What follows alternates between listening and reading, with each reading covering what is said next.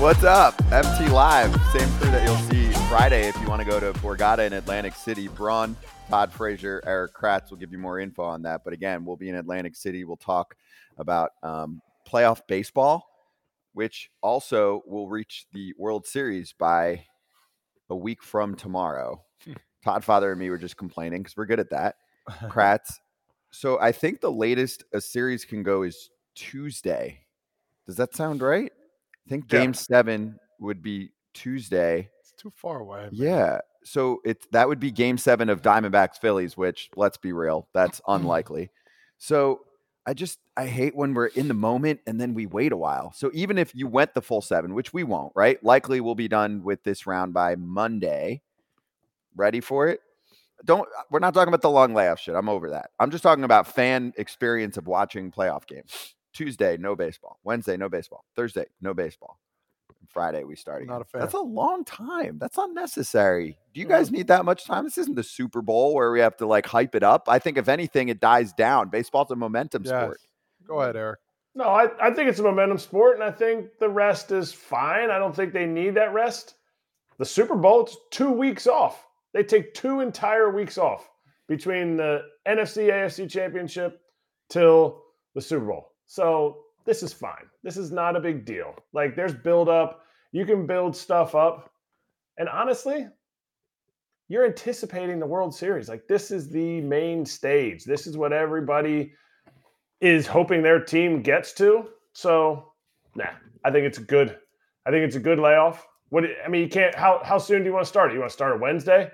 Here we are watching Wednesday's game, first game of the World Series. Neat. So, Yes, I I, re- I do. I I, want to start it Wednesday. I Wednesday's a good day. I respectfully disagree with you because I love you. Football's a different sport. You c- you I could go play football right now. That's how much the layoff in football between baseball players and football players is different, bro. I got to see live. Three or four. I, I'm still upset about the whole five days off thing. You're If- still I'm, on that? ah, I'm pissed off. I didn't like it at all. I thought it was bull. They got to figure something else out. And I saw AJ's rant about the whole thing. Listen, I didn't like it. I, I, I think that was part of the reason why they those teams didn't win.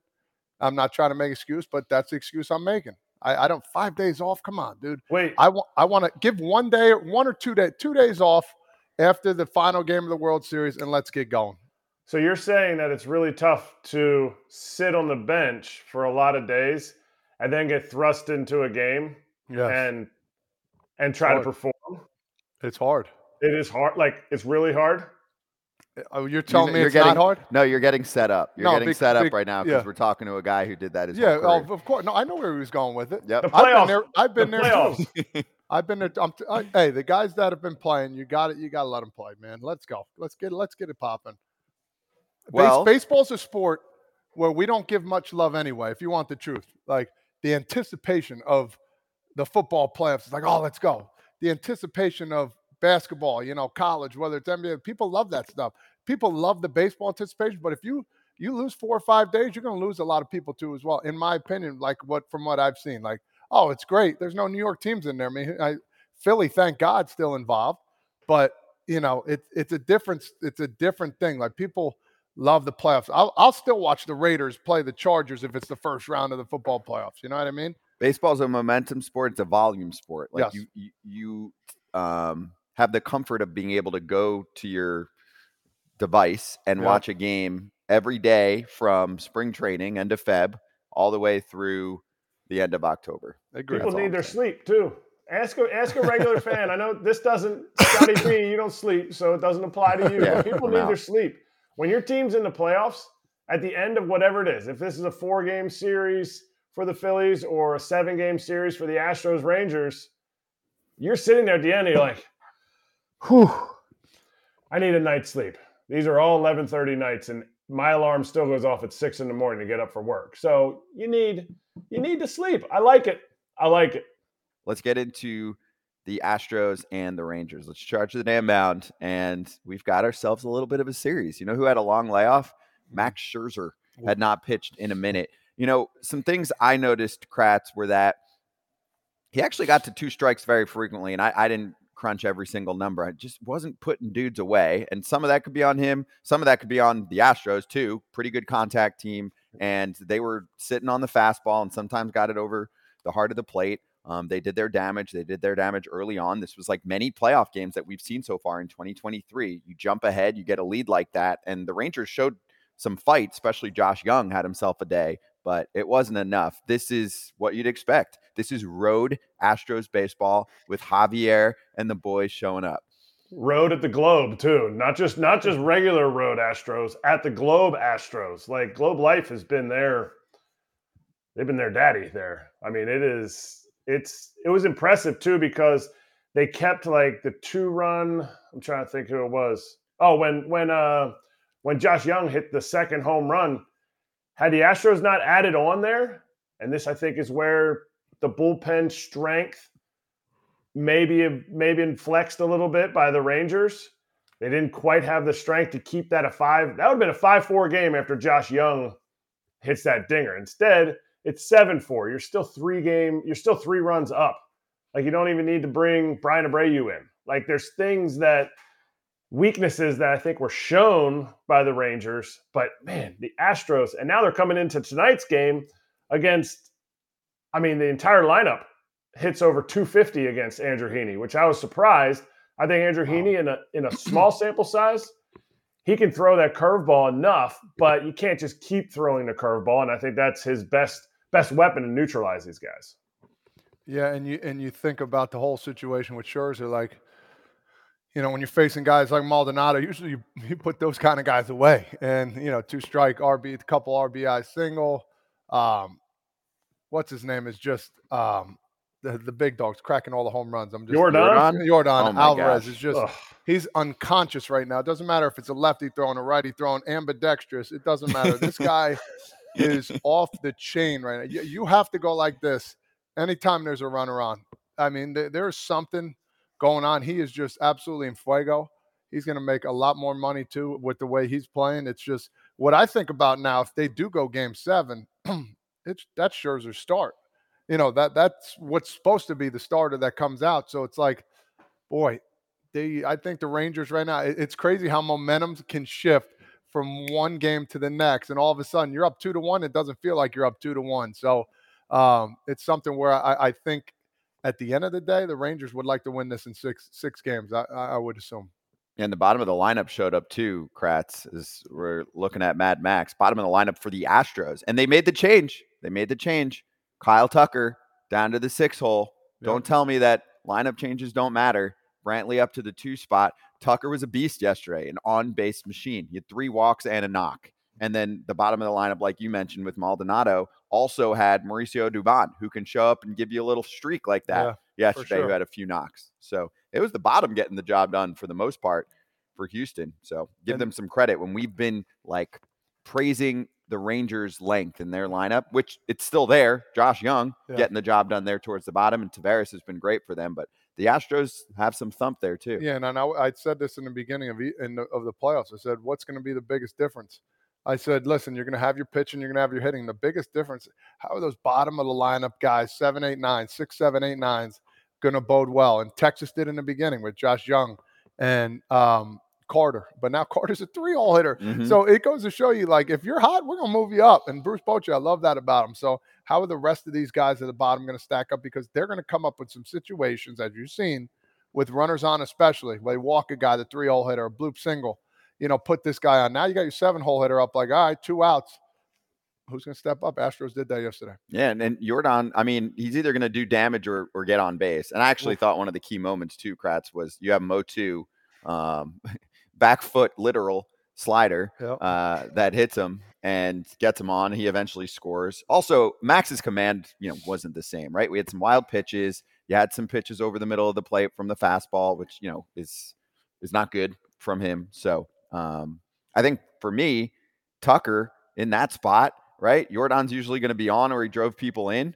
Uh, he was kind of like the second table setter there mm-hmm. for them. Best six hitter on the planet, if that's where you're putting Kyle Tucker it lengthened everything out. It showed. I mean, as soon as that lineup came out, that's why I wanted that. I wanted the uh, the Yordan walk because they're not gonna. I didn't think they were gonna throw to Yordan, and then you get to Tucker in the six hole, and you're like, oh yeah, no way they're gonna throw to Tucker now. and he ended up doing he ended up doing damage and lengthening that lineup out. And I think the big thing you you hit on that was key for Scherzer was his location. His his average fastball velocity, while it's not up to his like peak numbers, it was essentially where it was all season this year. He's a 93 to 94, touch to 95 guy. But it's that location. And to miss a pull hooked cutter that he was trying to go up and in to Yordan and he pull hooked it back foot, or at least it looked like he was trying to go up and in because Heim had his had his mitt all the way up and in, and you know it was 0-2, you had a you were ahead, and that's where you go with him. But to pull it to his back foot behind his front foot, that was it was telling, and that's why he gave up the damage that he ended up giving up. Like he didn't want to throw that ball to Altuve where he did, and Altuve finally got off the schneid too, which makes this team scary. Like if the Diamondbacks win tonight, are we saying the same thing? Or this afternoon is five o'clock game? Are we saying the same thing? Because right now everyone's like, "Oh, Houston's made. Now we have a series." Like it's still two one Texas, and they're at home. But for some reason, we keep painting the narrative that the Astros are going to just mm-hmm. dominate in Houston. But that's what they've done all year. So it's like, why would why would it go? Why would it not?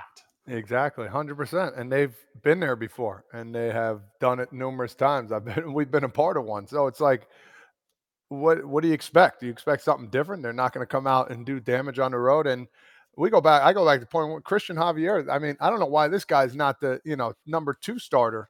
You know why he didn't throw game two? Like this guy should. I know he's that'll be game seven. Imagine having that guy game seven. I mean that that's that's pretty darn good if you ask me but I would have moved him up. Like this guy needs to be pitching a lot more. Well, if they make the World Series, I think you make a change. And let's say Framber's not good again in his next start. Yeah. I mean, it's quite obvious Cristian Javier's got it a lot more than Framber Valdez right now. Yeah, Verlander than him, hundred percent. Yep. So here's my here's my question: If you see Javier, which he had some struggles during the season, he was the same guy last night. No extra velocity, no you know, he he struggled with some command and he wasn't striking guys out. If you see him more than once, Todd, yeah, think about how you start catching up to that fastball. And I think to me, that's where in the regular season, guys are in the same environment, seeing him all the time. He only had three strikeouts last night. To me, there's a lot of Rangers, and this is the type of pitcher he is. You go back, he hit some pop ups because he had a lot of fly balls. Oh, I just missed that. Oh, I just missed that. But now you see him again within a quick series within the seven, you know, four days that he, you're going to see him again, maybe you get to him. Yeah, but they this is a guy that they've seen before. I mean, he, he's played Texas. Not in this environment. Not Understood. with the extra. I, no, I understand, but still, it's a it's a guy you've seen before. So, like, totally. But is it? It's one of the playoffs. Oh, they're all of a sudden it's totally different. I think it's different. Right. Yes, but I, I, still think it's the same guy that, that you're facing. It's just blown up a little bigger. I get it. I get. But I think, saying. but I think his superpower is that spin rate fastball at the top of the zone. Everything gotcha. else he throws is just to Maldonado's like, please don't leave it right down the middle. Like he's given wide sets. He's given like he's given deep corners on yeah. changeups. Like he's not he's not looking for him to throw anything middle middle at all. This is where he's making his money. So to me, that fastball because when Todd Frazier hits in the off in the postseason, you got more juice. You're whacking balls. You just have that extra adrenaline. Cristian Javier has that more has more spin rate, no more mm. velocity, but yeah. more spin rate. That little at yep, the end, a little, he- little heavier. Yep, yep, for sure. My one other point is: Do you take anything out of Bryan Abreu giving up his first run in um, decades. I, that was his first run in 31 appearances since July 15th. You know, Adolis had the two out RBI knock through the right side. It's not like he, he crushed it, but they got a, you're getting another look at him. They kept the game close. Abreu is not pitching in that game if it's 8 2, right? It was 8 4, becomes 8 5. And we know the thing about a seven game series is if you use the relievers, your, your high leverage relievers, what, five plus times in that series, muscle memory. These are professional hitters. It helps. They are less intimidated the more they see him. Now you go in the dugout, hey, boys, he's human. Look, we got to run off of him. We can do this. Because for a while, for half the freaking season, it didn't look like that was possible. And rarely do you get seen that many times in a short span of time and you continue to dominate. And that's what's impressive about what Ryan Pressly has done in his career. He's always going out there and just converting. Mariano Rivera, what he did in his career, he's like, you knew what you're getting, and guys could not make the adjustment. It'll be interesting to see what happens with Abreu coming down the stretch here. You know, because he's going to, for them, it's like I said yesterday about Framber, or I mean, the day before his start. If he doesn't throw well, he's a key to this series because he's got to throw twice. For them to win after they lost game one, he's got to throw twice. If they lose game two, they did lose game two. If the Astros are going to win, you're going to have to see Bryan Abreu out on the mound three more times. I don't see this getting being a blowout. In fact, I even see Heaney doing decent tonight. FT Live back on Stadium, Braun, Frazier, Kratz, and our first guest of the day, Hannah Keyser, joining us uh, back on the show. You can follow all her work um, at Yahoo Sports. Follow her at Hannah R. Keyser on Twitter. And also, I just listened on my drive to her uh, bandwagon pod. So we'll get into some of those topics right now. So, Hannah, how you doing? And I will say, are you enjoying this postseason as much as prior postseasons? Because that was a topic that you brought up this week. You know, not as much as prior postseason. Explain. but I want to be clear. I think a lot of people's issue with the postseason is perhaps like, oh, these big 100 win teams getting bounced. This is a illegitimate tournament or something. That's not my issue with it at all. My issue is strictly on a game level. We've had so few close games and even fewer lead changes. Every game feels like if you score first, all right, we're just you know counting the outs until that team wins. The best game we've had was when the Braves came back against the Phillies and that was their only win in that series. I just think like there haven't really been any truly memorable games, but I actually kind of like the teams we have left. So I think uh, there's still hope for this postseason. Let me let me ask you this: Are you a fan? Because we've talked about this a couple times. You know, some people agree, some people disagree about the layoff, the five day layoff. You know, the World Series is going to be on Friday. We can have two teams waiting another five days. So, are you? What do you think about that whole situation? And I'll tell you what I say because I don't want to steer you one way or another. Well, I think next year maybe we can give the top two seeded teams the choice. They can either take the yes. break or they can play in the wild card if they really want to. Yes. I think I think I, I'm genuinely interested in this is a new format. We're only in the second year. I'm sure teams are thinking critically in the offseason, in the lead up to the postseason. How can we best maximize that break so that way we get the rest, but we don't get the rust and we get to line up our pitching, but our hitters stay on time? I'm interested to see how teams themselves develop in years going forward their approach to that break, but I don't think the break is a a hindrance to the top seeded teams. Completely agree. Because if that's the case, then why is anybody even going to watch the World Series? Because we're going to be off for four days after the series are over. What did you see from Scherzer last night that the Rangers can say this was a positive from from the game and from how he approached that this was a positive because yeah. they're going to need to see him again if this game goes where I think it's going to go into a game seven. Well, the velocity was good, so that's a big positive, and. Uh, I, I, I think your your mileage on this can vary, but Scherzer himself seemed uncharacteristically positive after the game. I actually thought this was really interesting and really notable. He was explicitly like i'm not going to beat myself up. I'm going to focus on what i thought i did well. He didn't want to specify too much what he thought he did well because he figured the astros might be paying attention to what he said.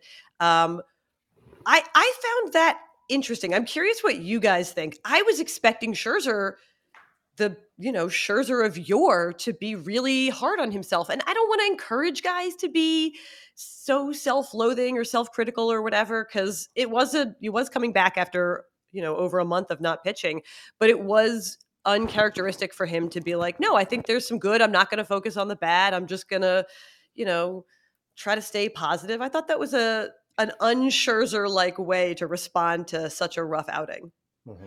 do you think that now the astros won that game? All right two two games to one they're still losing. Excuse me you think the momentum has shifted now to the Astro side just because of this one game? Well, they seem to love playing in this ballpark. so I think they thought the momentum had shifted just coming here. They they should feel good because they have Yordan Alvarez, you know, and that's a really good place for any postseason team to be. I don't know that momentum.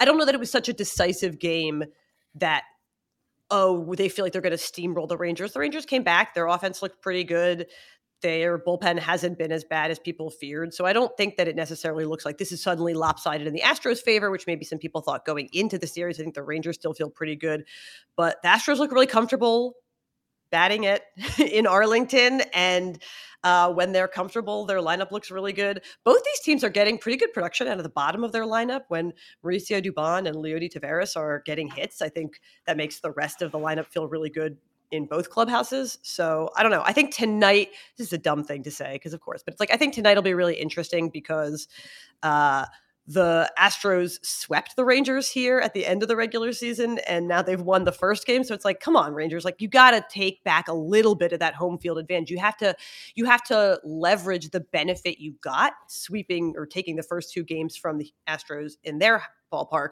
or else it's just you know you've completely lost the advantage that that gave you. You did a little piece on Jose Leclerc, diving into Jose yeah. Leclerc. Tell us something about Jose Leclerc that you were like, because he's not known. He's not known around the league for what he's he's anchoring a team that right now to me is favored to go to the World Series. Uh, he is very sweet, and his fellow bullpen pitchers say he's you know he's the quiet, relaxed one. I think bullpens tend to get a reputation of being really goofy, really rowdy. He certainly seems like more of a a chill guy. Um, I thought it was so interesting that he talked about like I tried to get him to say like you know, did you ever picture this? I was like, okay, you're on the mound in the ninth inning. Like, can you imagine being there when the World Series ends and you guys win the championship? You'll be the guy on the mound potentially. And he was like, no, I never, he was like, he was so adamant. He was like, I never even imagined I would be in the majors. He said, growing up in the DR, I, I signed just for the bonus money. And I'm just, even in going into the postseason, didn't have any expectations necessarily of being their closer.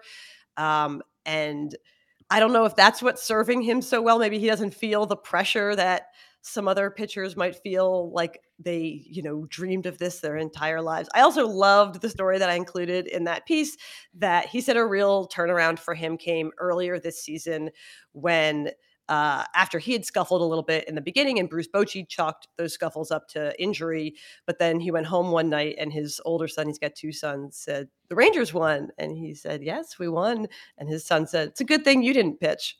So that moment, he really felt like, oh gosh, I don't want to. I don't want. He he said that it was um, it was his first realization that his sons understood baseball well enough to now uh, see where he fits in, not just be excited about him, you know, being a major league baseball player, but they really they can understand whether or not he's having a good streak or a bad streak, and and he wanted to have a good streak for them. That that's really cool. You know, when your kids get older, they start they say the darndest things, of course, but when they say it to your face, and it's like, oh my god, this kid really understands. I'm stinking right now. Let's uh cross over in the, in the Philly territory. I've said this before, and I'll say it again. The last couple years, is Philadelphia is the stadium in Philadelphia like is that a real home field advantage? And I would say 100%. There's something about it. It's like a European soccer match, man. It is absolutely unbelievable over there. It's unbelievable. I've had players who are not on the Phillies describe it as a football environment, as a compliment. Uh, and it's interesting because I, I understand the impulse around baseball to want to quantify things and be like, all right, is momentum real? Is home field advantage real? But when you go to Phillies games, you're like, it doesn't really, you you can't deny that it is um, like viscerally overwhelming. And I resisted it for a little while because I'm from Philly and I was like, okay, maybe I'm just biased. I'm just I'm just excited to be back. But the way that players and coaches around the league talk about it, I think is really a, a testament to not just the team and the fans, but like the interplay that they have with one another. I love the way that different fan bases develop different personalities. I managed to just sort of incidentally finish the regular season in Seattle both this year and last year. And that fan base is passionate and engaged, but in such a different way than Philly. They're really um, generous and sort of empathetic towards the players, whereas Philly fans really see themselves as like a part of the op- a part of the attack on the opposition. They're in line with the players, but insofar as they want to be part of what the players are doing to beat the other team, which I think is just a different attitude than some fan bases have. So explain that, and that is such a great explanation because so many people living 45 minutes from the stadium, they're like, "Oh, you know, what is it like? Why is it different?" You you explain that perfectly, but explain how they do that. Explain how the fans, because not everybody's going to pay $500 to get a seat in mm-hmm. the nosebleed section at Citizens Bank, and they may never experience it. How do they? How do they do that? How do fans? Because everyone asks me, and I try to explain it in my dumb yeah. words, but you have a way with words, so let I want you to explain it. Well, they're very loud, and they, I, I mean, I, this is to their credit and to their discredit. They're very specific.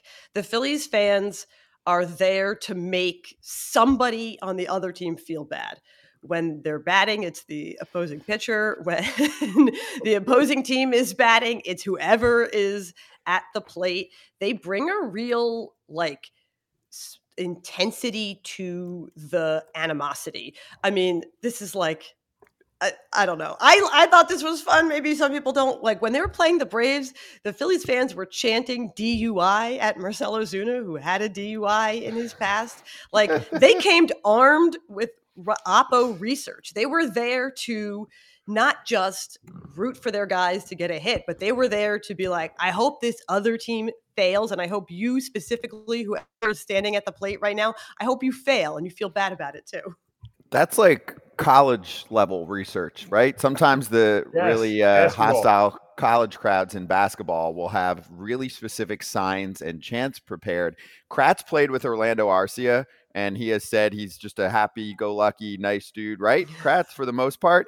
They had he had that one snap moment though, yeah, where him. he was having fun with the fans, all good, all good. I'm watching that video. Got him, and he lost it for one sec, and and Acuna was bringing him back. That's when you're like, no, this tough. group really can get under your skin, right? Kratz, like you haven't seen him like that before, had you?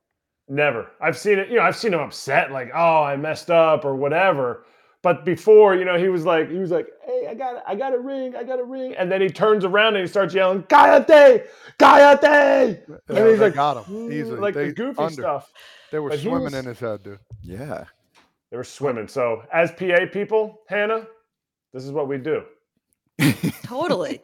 This is what we do. It's, you do it in words. It's a you knowledgeable it's a knowledgeable, passionate fan base. I think yes. that's the one thing I will say is this is I'm going to let my homerism take over for just a second and say yes. I want people to understand that like Phillies fans are not like uh some illiterate brutes who are just like they they know what they're doing and what they're watching and and they they come to the ballpark ready to root for their guys and ready to root against the opposition, but not in this sort of like caveman way. I think that the you know the the stories from the past have made it seem mm. like it's just a like a violent mob and i don't think it's so much a violent mob as it is people who take a lot of pride in the home field advantage that the phillies have enjoyed over the last two postseasons you, you I, must you must never been to an eagles uh, playoff game then So we, we could. That's another. I have story. not. We, to be clear, that's another story we could talk about. Those fans there. Holy cow!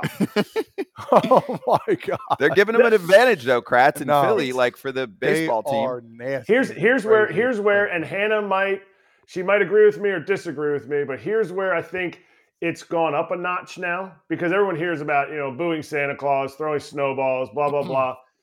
Our my parents' generation with the Phillies knew about the 64 Phillies, and they just thought every single team was going to fall and collapse. So they just sat there and be, they were like, it's probably gonna it's probably gonna be bad. Even my grandmother, I hit a game tying home run one time, and she goes, Well, nobody was on base. like they find like, something wrong with it. Yeah, they'll find like something wrong with it. Now that's how it was.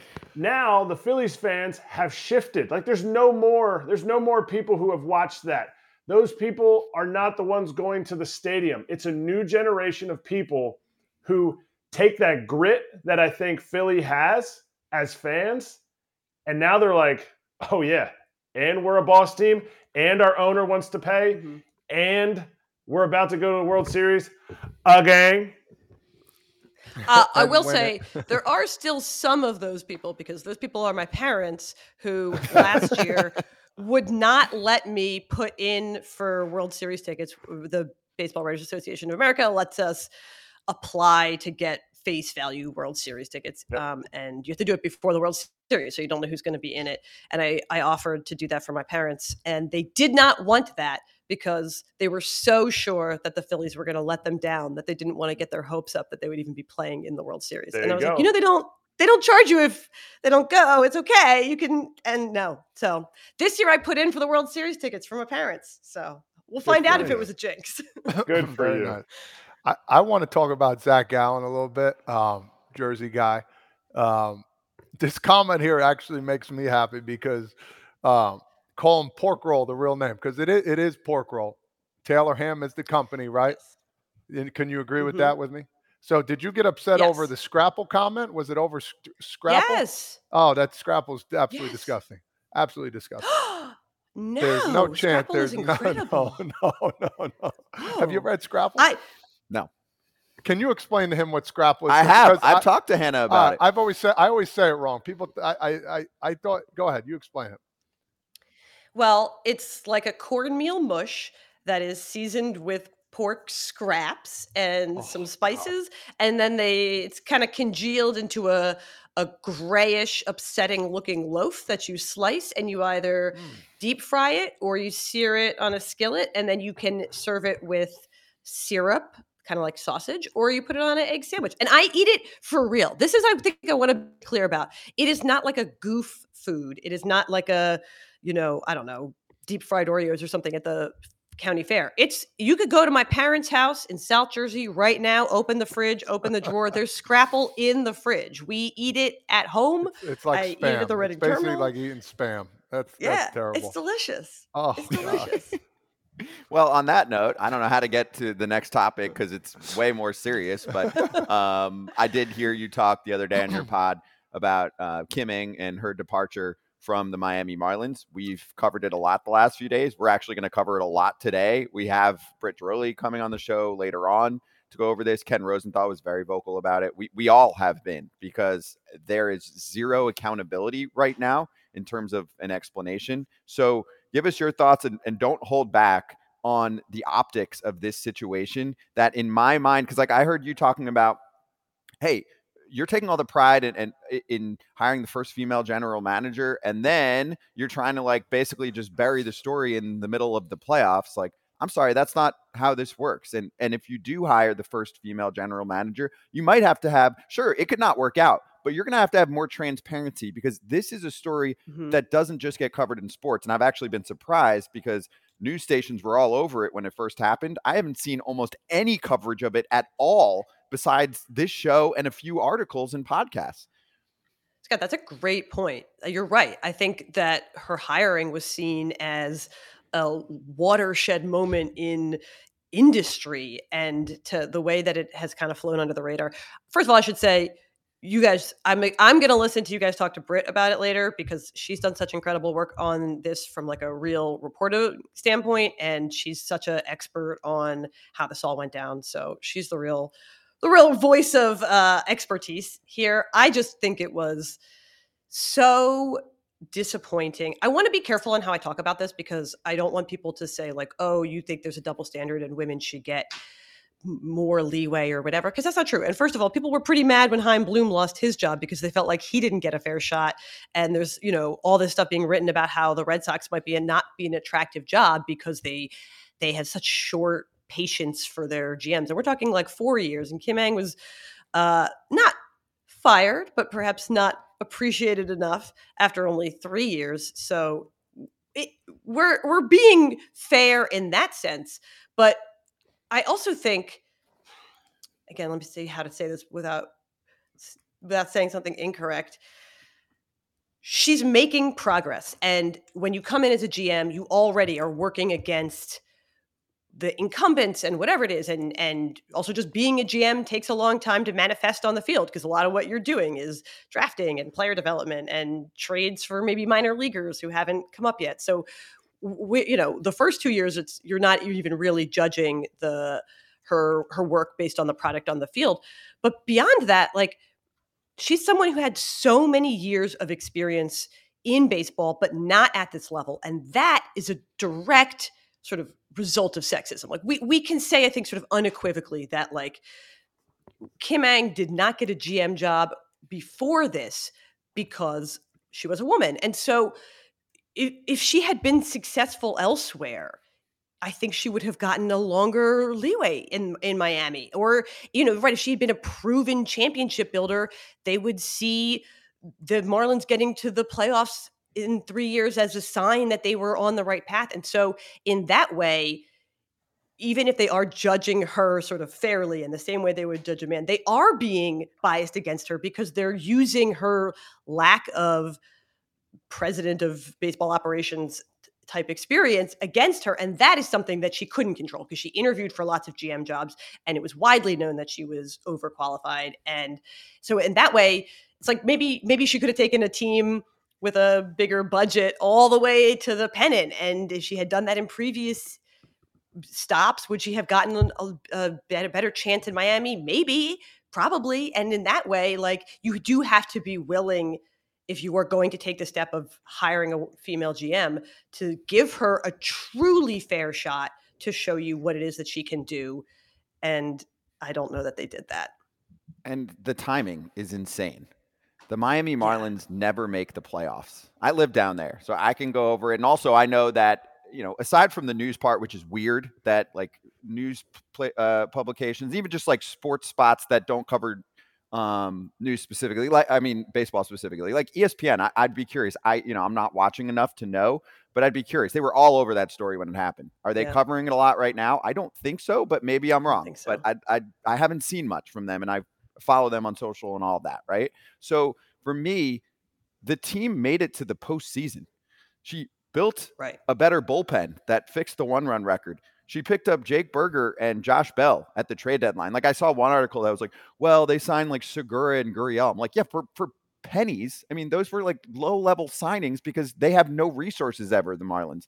The, the, the problem also in our sport right now, too, Hannah, is like every team wants to be the Rays. There's one freaking Rays, mm-hmm. right? Every team's like, oh, we should spend nothing and be great and just rely on analytics. Well, how, how is that working for everyone else? Not that well. So, and I know that there was an analytics discussion, which I think also, I think you got into paints a bad picture for her too, because it's not like she's not using information behind the scenes. So I just think everything about this story right now smells and it can be fixed if there's a conversation. I would think Kim is going to speak more publicly about it at some point because we know the Marlins aren't going to speak publicly about it. They would love to shove it under the rug and just yeah. move the hell on.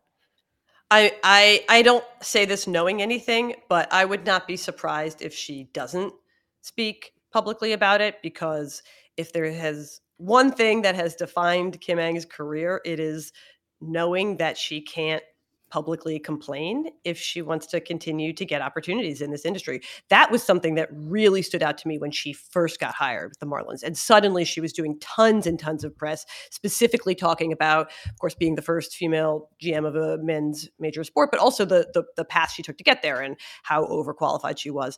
And that was sort of the first uh major t- moment in which she got to talk a little bit about having to do all these interviews for jobs that she knew were performative and she knew they weren't taking her seriously and um, and she went a really long time not saying that publicly and she is someone who has consistently i think uh, done what she's needed to do to succeed in an industry that wasn't uh, prepared to watch her succeed at least not when she started her career. Yep and, and my thing is like um, it, it, you know, if, if the Marlins were a hundred loss team the last few years, like cool, like okay, we get it, you know. So it just hasn't been the case. But um, good discussion. Hannah, have fun out there. Enjoy the rest of the postseason. We'll try and get some like more entertaining games for you. Um, maybe Yeah. some comebacks, some lead changes, stuff like that, and then we'll uh, we'll catch you in a few weeks. Awesome. Thank you guys so much for having me. Ken, good to see you. What did you think of Game Three? Do you feel like this completely changes the complexion of the series with how you know Scherzer was not there command wise, and what it looks like going forward here with them going Urquidy against probably what a, a tandem starter situation? It's the complexion of the series. And John Smoltz talks about this all the time. Of course, he was in so many playoffs. And he says, one game, the narrative shifts. And yes, the narrative has shifted.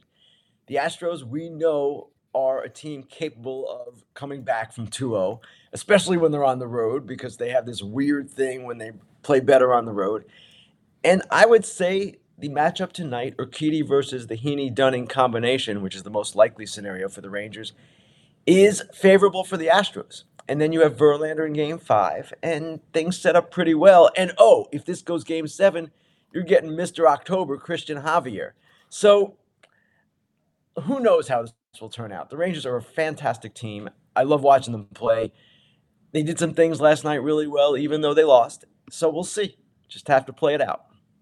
So does the narrative shift because of the history that we know, or does the narrative shift based on what you saw from their players? Guy like Altuve actually gets some hits who hadn't got hits. Tucker hadn't been on base. Now he gets on base twice. So is it the predetermined narrative that we have in our head? The Astros are so good.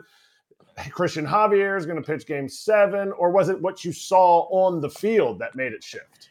That's a great point, Eric. It's what I saw and what we all saw on the field. They put up eight runs last night. They hadn't hit really the first two games the way they wanted to. Alvarez is impossible to get out right now, for the most part. You have Altuve, yes, did some better things last night. Tucker really looked much better with three walks and a double. They have Brantley, they have Dubon, they have some things going here, and it's just they're the Astros, man. They're there every year, and they're a team you cannot count out. We know this. We watch this. And then when they get down 2-0, you start to wonder, is this it? I wrote that. Is this it now? But here they come. And listen, I just can't wait to get to the park today and see what happens tonight. And then hopefully we have a good long series here because these two teams are quite evenly matched in certain ways and they're quite good. So it's fun to watch them go at each other. Ken, there are some topics in baseball, in life, that fans and, and people, you know, outside the game just love talking about. Weather slash the roof situation is one of them. It just mm. pops up on social all the time. and this is like the all roof debate series because they talk about it all the time in Houston for years. I've always been a part of it where fans are like, why is it open or why are they closing it and who's making the calls and whatever. And now we have that situation going down with Globe Life Field. So just wanted to see if you have any thoughts on the matter. And I do think it can impact a game. I mean, I know in Globe Life, like the ball will probably travel a little bit further with the roof open. Scott, you're absolutely right. And the players say that, the coaches say that, that the ball is definitely more prone to fly when the roof is open. Now, generally speaking, pitchers in particular like it closed because they want conditions controlled. And the players, too, in many cases, want it closed, especially when we have a late afternoon start and the shadows are a factor. You can understand all that. But you have certain times during the postseason when the weather is beautiful and you say to yourself, what the heck is going on here? Why is it closed? Now, in this particular park, my understanding is that the dew point and the humidity are factors when MLB makes its decision because I guess the pipes up top can drip, something like that. I don't know. But tonight it'll be open. It's a beautiful day here in the Dallas Fort Worth Metroplex. So it should be a lot of fun to see the game under the elements. It's the way the game is meant to be played. We know that. These stadiums have roofs for a reason. We know that too. The roof at Globe Life hasn't been open since May 21st. Why? Because it's hot as heck in the summer here. So it'll be fun tonight to have it open. Hey, my question to you, Ken. Um, I want to talk about Evan Carter real quick. How great he's been, uh, this emerging young superstar, and how he's going to be great for years to come, which I think as well. But this might sound silly, but you know, the guy batted ninth, he's batted fifth, now he's batting third. Can that? I, I'm, I don't know, lack of better. Can that take a toll on a younger guy, being like, all right, a little more pressure now all of a sudden now they're looking for him to do bigger things. I'm not questioning Bruce Bochy, but I'm thinking those Josh Jung and the bottom lineup and him, they dominated that eight and nine hole. Can there be something to that a little bit? I don't know, Todd. I've been around this kid for a couple of weeks now, and he is unflappable. He's one of these guys that is just enjoying himself, enjoying playing in this environment, and the Rangers feel that he can handle anything. And last night, my goodness, Cristian Javier is rolling, right? He allows the two run homer to Jung, but he gets knocked out when Carter hits a 109 mile per hour shot over Kyle Tucker's head on a fastball, which of course is Javier's dominant pitch. So I have yet to see this kid be overwhelmed by anything. And for that reason, he's fine in the number three spot. He's fine seemingly wherever they put him. Have these been good games? We've had kind of like kind of blowouts. Hannah Keyser was just on and she said the games have kind of been eh. I'm a huge baseball fan. You're a huge baseball fan. I find so much. I feel like the games go so fast. They're not boring. Yes. But have they been good games? No, Eric, it's a great question. And I'm with Hannah and Tom Verducci and I on the way back to the hotel last night. We're actually talking about this. The postseason could use a couple of classics. We really haven't had those kinds of electrifying games yet, for the most part. There have been a couple. So I'm with Hannah here. I do believe I'd like to see a game end late and turn late, turn a couple times during the game. We haven't seen that.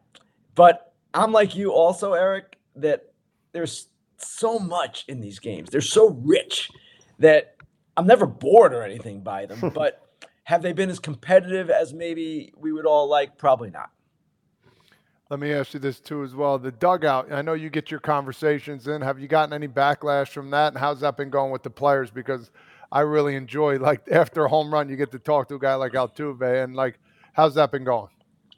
It's going fine. And there was some backlash from fans on social media last year, but Todd, every time I open my mouth or write something, there's backlash from fans on social media. So I'm kind of immune to it by now. It was jarring for people last year certainly to see this, and I understand that. I don't necessarily believe it's our place to be in the dugout. But when Fox first came to me and they came to Tom as well about this idea, we embraced it. And we embraced it because, one, it's not terribly intrusive. We're in there for, I don't know, a minute or two. There's two questions max, one oftentimes as well. And we're out. That's it. We're out of there. It doesn't disrupt the broadcast. Everybody still gets to see what's going on in the field. And it does give insight, this is the most important thing, into what players are thinking in the moment. And that's the idea to capture their emotions in the moment. And it can be really telling at times to see how a guy reacts to a big moment. Remember last year, Bryce Harper hit that home run off Suarez in the NLCS, the series clinching home run. And to have him available for an interview right after that was one of the cooler things in my career, to be perfectly honest. So it's going well. Now, some players say no. We have a list of players who approved it, and we have a list of players who don't. Obviously, if a player doesn't want to do it for whatever reason, he doesn't have to. Some players just don't like being distracted in any way during the game. Some have told me, Ken, I'm afraid of what I'm going to say on live TV in the moment. So it's all good and it goes how it goes. And I'm sure we'll have some moments tonight that will be conducive to those interviews. So, one more look behind the curtain. You know who will say yes. What is the next step? When something happens, how do you decide who you're going to actually talk to? Obviously, you're mostly looking for those big moments. Is it the communication with the production team and then you go to the PR and then to the player? What's the play by play? Scott, this is a good question, too. And it is interesting. So, the first thing I will do is ask my producer, do we want him? Producer says yes. Producer says no. Two outs. Generally, we don't do it. Obviously, we're going to go to commercial. And then we have a text chain with myself, a representative from Major League Baseball, and Rangers or Astros public relations representatives. And I will say, okay, are we good here? And that's how we go about it. It all happens pretty quickly. It sounds like a lot, but it's not. And then what I'll do is move from the camera well to the dugout. Different parks have different entrances. In this park, Globe Life, I have to walk out onto the field and then down the stairs into the dugout. I'm at the far end of the dugout from the manager. So I'm not disrupting the manager or pitching coach. That would not be good. And what I'll do is kind of make my way down the dugout a little bit, not going too far, and try to get the attention of the player. The player says yes or no. Even a player who is on the approved list can say not right now, and then we go from there. So, a way to appreciate your friends, your coworkers, is to wear something custom of theirs. We saw what Maldonado did. When are you going to wear some FT foul territory shoes? well, if you guys make me some FT foul territory shoes, I will wear them. It was last year, I think, or two years ago, I wore sneakers that had the athletic logo, the Fox Sports logo, must have been two years ago, and the MLB Network logo, and we auctioned them off. It was really cool. So if you want to do something like that, Eric, I'm game, man. What size are you? Sevens? I'm not going to admit that on television or even or whatever. What is what, what the- FT But, bow tie put it this too, by the All way. right. I'll say this, Eric. You're a good guesser. Thank you. I won't say it on TV. Come on, man. I like. I love those. Did you like those cleats that? that Oh yeah, I love reported Yeah, on? they're walking up You around. showed us? steelers. I, I need them. Need them downstairs. Mhm. Hey, Need 'em Ken. down. I want to talk to you about Jose Altuve a little bit. He's a couple homers away from being the top dog in most home runs in in the playoffs. I, I think that's incredible for for a leadoff hitter as well, man. What what what have you seen from him so far?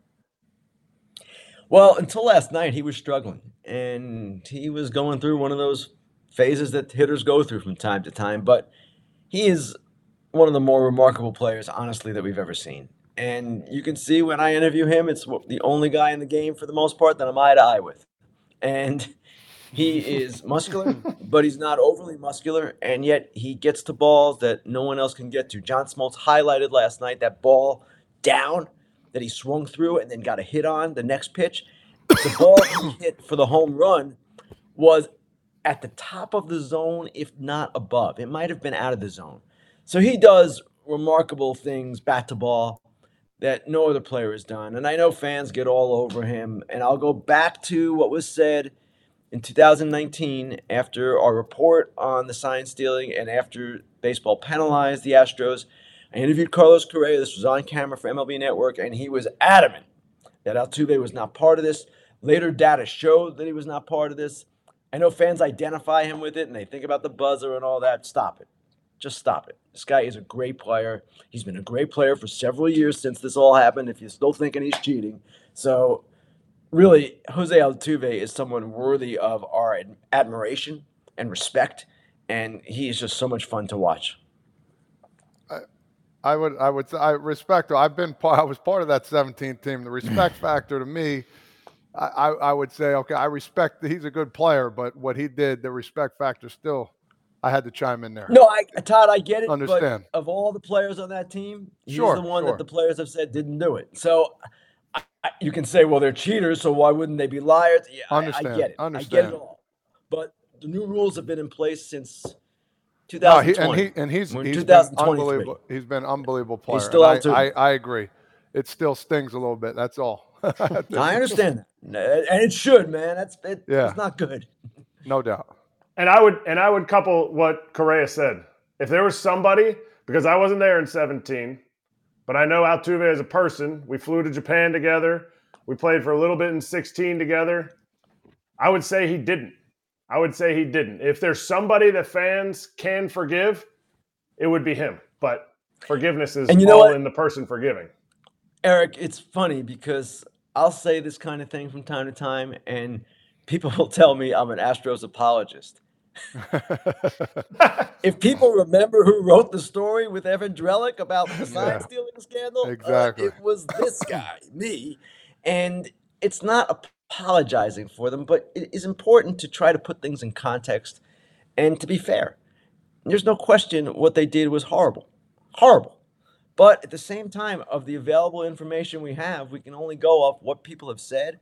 There is data that reflects that he did not do it as well or did not do it to any extent. And we've seen his performance since the new rules were instituted. At some point, you have to look at the balance of all of that has happened. Okay, I want to take the fans really deep into Ken Rosenthal's life because you said you were on the bus with Tom Verducci before, And so when you're talking to Tom in this picture, are you mixing like a tape for everybody? Like, are you making a mixtape? Let me explain this picture. So, AJ Pierzynski was demanding a picture of me on the bus because he thought I was flying private, which is just a crock. So we did take this bus. We called it the Fox Party bus from Houston to Dallas. And that was me sitting in the back. I wasn't mixing anything. I was trying to listen to what players had said to me and quote them accurately in what I was writing. And I wrote that story on the bus. I have obviously some physical challenges. You can take one look at me and know that. But I do have some unique qualities or, I don't know, weird things. I'm a certain age and I don't wear reading glasses. And I have the ability to write or do anything I want on the computer while in transit, in a bus, car, train, wherever. And it doesn't bother me at all. It bothers other people. And there were people who got off that bus who had a little bit of a, stomach ache, put it that way. But I was just writing there. I was writing my story, and that was that. You were you were de- you have great balance. You have great inner balance. That's what creates no. That's what it is. Maybe you're maybe writing's not quite your thing. Maybe it should be like parkour or something. But that seat you stole. I mean, I'm colorblind. I'm short.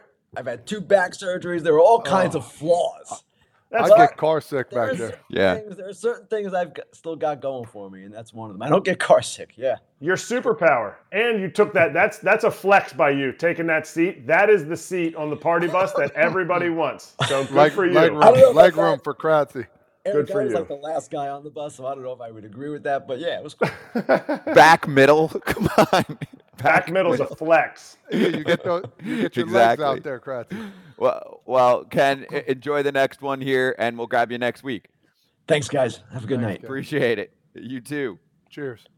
Ken Rosenthal covering the ALCS, going from Texas to Houston, Houston to Texas via party bus. Exactly how we thought Fox would get the job done. There's definitely a pole in that bus. It just didn't show up in the picture. Not a poll like how we do poll questions. Yeah, no, no, we're not talking about a question. Yeah. Hey, we most people have been on a party bus, you know, right? Especially with lights like that. They don't just put lights like that on the, the airport shuttle bus. Mm-mm. no, I, I just airport like the shuttle seatbelt, like almost choking them too. It's great. he's safe. Uh, Safety first. All right, Oh, I see what let's slap hands.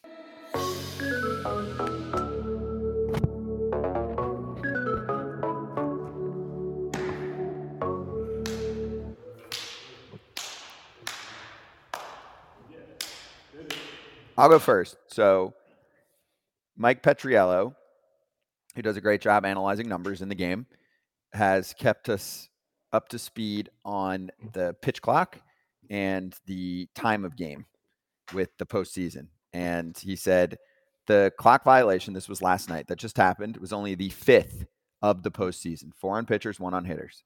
solid. It just hasn't been an issue at all to everyone's credit. Postseason average time of game is down from in 2021. The average time was three hours 37 minutes. We had plenty of games that went past four hours. Last year, we, we shaved five whole freaking minutes off. It was 332. This year, two hours 59 minutes. They are nailing it for the playoffs. Obviously, playoffs is going to be longer than it is during the regular season. There's Yep. pitching changes, there's longer breaks between innings, the whole deal, but it feels better. There, there's times where it would drag. And again, it's not about the time of game. There's been wild games that are four and a half hours, right? Like in baseball history, of course. But the game's the same. It's still the same amount of freaking outs. We're not switching balls and strikes and all of that. So for me, you're just packing. We've talked about this a lot, but you're packing more, more game into less time, and that's a win, Perfect. Right? Any- Everyone's happy. No one's Anything complaining. around three is great. Yep.